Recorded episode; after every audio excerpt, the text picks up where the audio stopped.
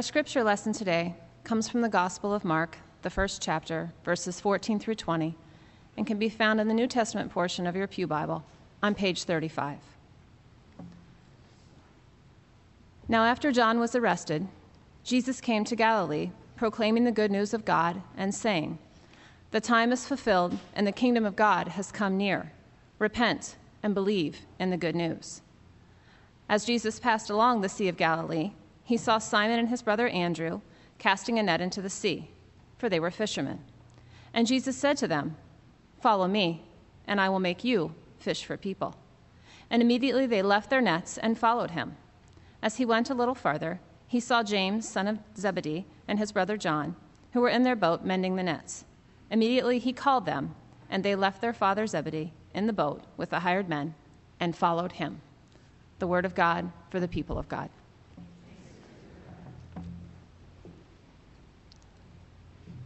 Thank you, Beth. I want to ask uh, for some additional prayers for uh, Jeannie Lum and her sister Sue Goddess. Their father, Hilding Berquist, who's been in our prayer list for a while, uh, passed away on Friday night. Uh, we'll be sending out the details of memorials through the uh, prayer chain and make that available to everyone, but please keep them in prayer. Let us pray. Good and gracious God, let the words of my mouth and the meditations of all of our hearts be acceptable in your sight, O God, our rock and our redeemer. Amen. It was the summer of 1959 uh, at a resort in North Carolina. Just out of college, a young man gets a job that combines being the night clerk at the resort and helping with the horses in the stable. The owner manager is Swiss Italian with European notions of uh, conditions of employment. The young man and the boss don't get along. One's 22 and pretty free with his opinions. The other is 52 and has a few opinions of his own. One week, the employees were served the same thing for lunch every day two wieners, a mound of sauerkraut, and stale rolls. To compound insult to injury, the cost of the meal was deducted from their pay. The young man was outraged.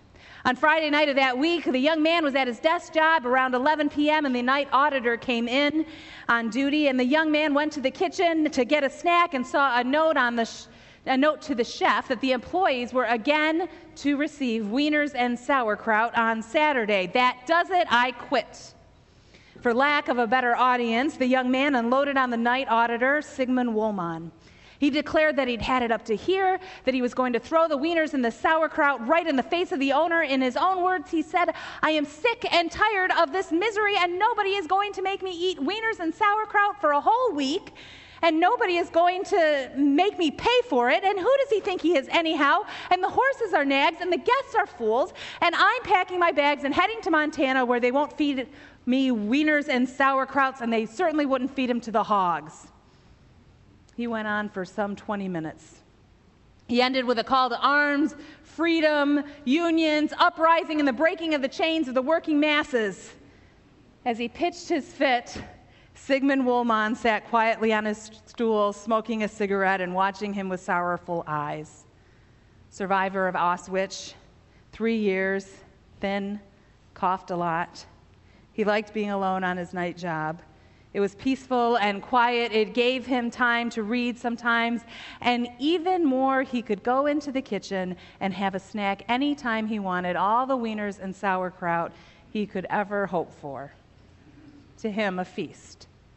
More than that, at times there was nobody around to tell him what to do. At Auschwitz, he dreamed of such a time. Are you finished? he said to the young man. No, why? The young man replied. Listen, listen to me.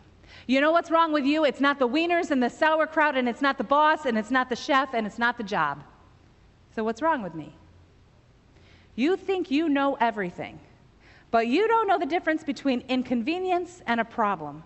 If you break your neck, if you have nothing to eat, if your house is on fire, then you have a problem. Everything else is an inconvenience. Life is inconvenience. Life is lumpy. Learn to separate the inconveniences from the real problems and you'll live longer. And it will annoy it won't annoy people like me so much. Good night. And he waved him off with a sign that could be either a dismissal or a blessing. and waved him off to go to bed. Now, this is Robert Fulghum's story. You know Robert Fulghum. He's the author of Everything I Need to Know I Learned in Kindergarten. After telling this story, Fulghum wrote Seldom in my life have I been hit between the eyes with a truth so hard. There, in the late night darkness of the Feather River Inn, Sigmund Wollman simultaneously gave me a swift kick and opened a window in my mind. For 30 years now, in times of stress and strain, when somebody has me back to a wall, I think of Wollman problem or inconvenience. Fulghum was jolted into re examining his behavior, attitudes, and presuppositions. A swift kick in the pants helped him to see things in a new way. He changed. He grew in understanding. He began to live life differently, and he has lived life differently from then on. From the beginning of the, uh, gospel, of the gospel accounts of Jesus' life, we hear a similar story. Jesus comes before the first disciples and invites them to re examine their behavior, attitudes, presuppositions. He invites them to see things in a new way. He invites them to live their lives differently. He builds upon the message that John the Baptist proclaimed the time is fulfilled and the kingdom of God has come near. Repent and believe in the good news giving him a swift kick, so to speak. Repent. We talk about that word a lot in church, especially around Lent. We talk about it, and I think many of us kind of feel guilty when we hear that word. That's sort of what we're taught to do. But the thing is that it's in Greek, and I didn't take Greek, so I'm g- going to not bush, butcher the word. But in Greek, it means to change one's mind or direction, literally, to turn around to turn around.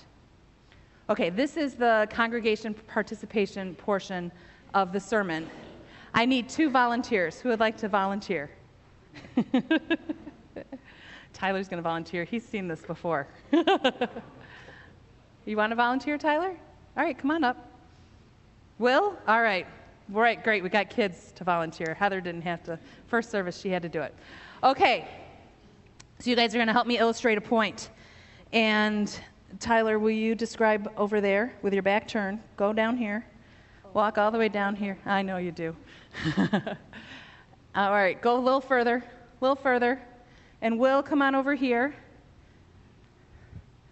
All right, and look towards Tyler down there. Tyler, would you please describe to Will your favorite dessert?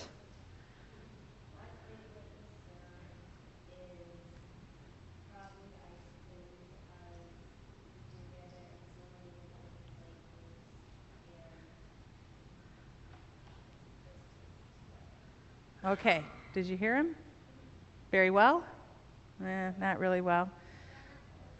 No, but you didn't hear him very well either. Okay. Uh, Tyler, would you turn around, please? And now, would you tell Will again what you said? My favorite dessert is ice cream because you can get it in so many places where it just tastes. Was that better?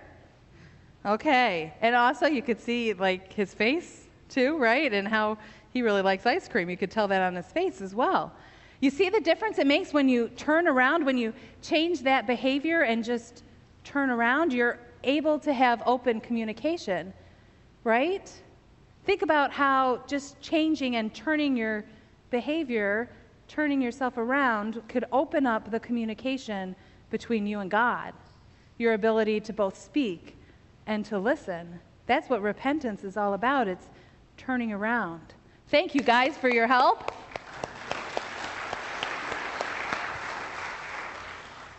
One biblical commentator, Richard Donovan, notes that we tend to think of repentance as feeling guilty, but it's really about a change of direction. Once we begin to see things from God's perspective, we may well indeed feel guilty about getting it wrong for so long, but repentance starts with a new vision rather than the guilt feelings.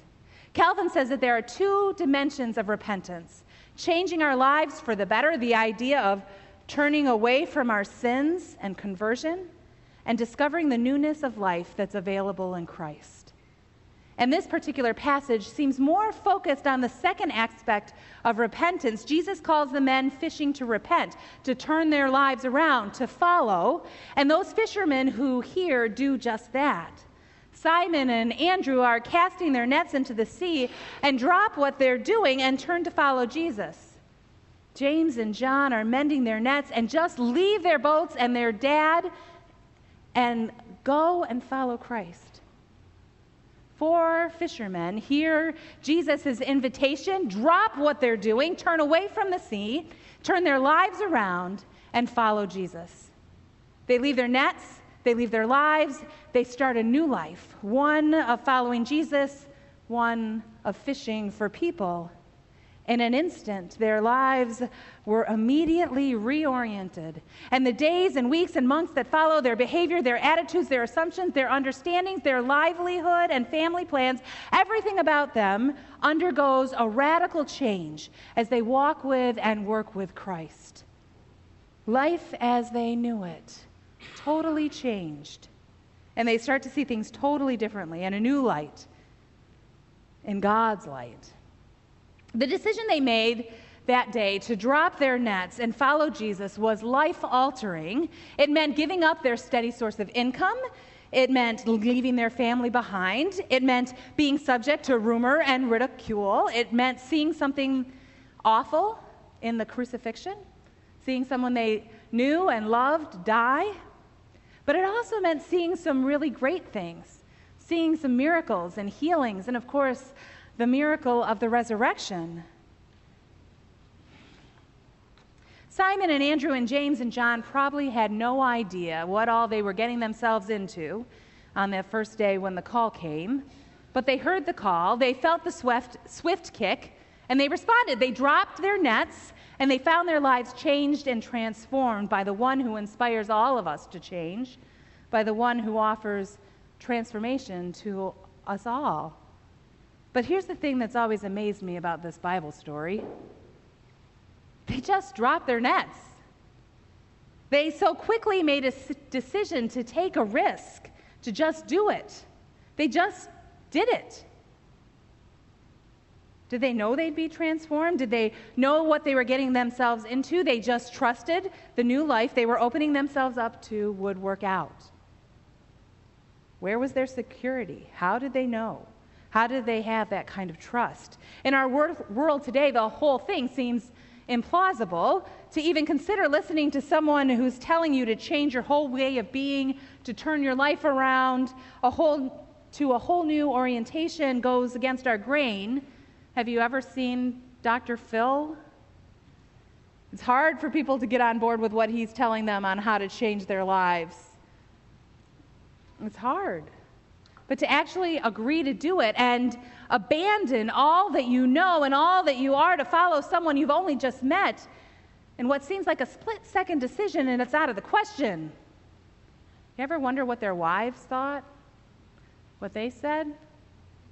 I can't even imagine but they did it.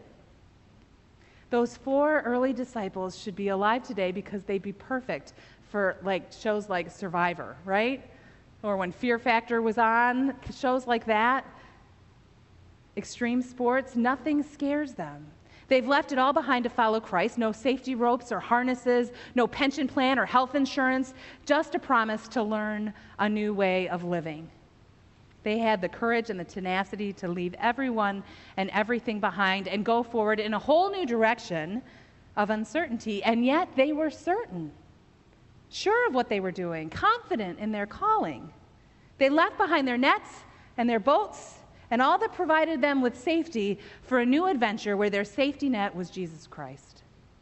And Christ calls us to do the same today.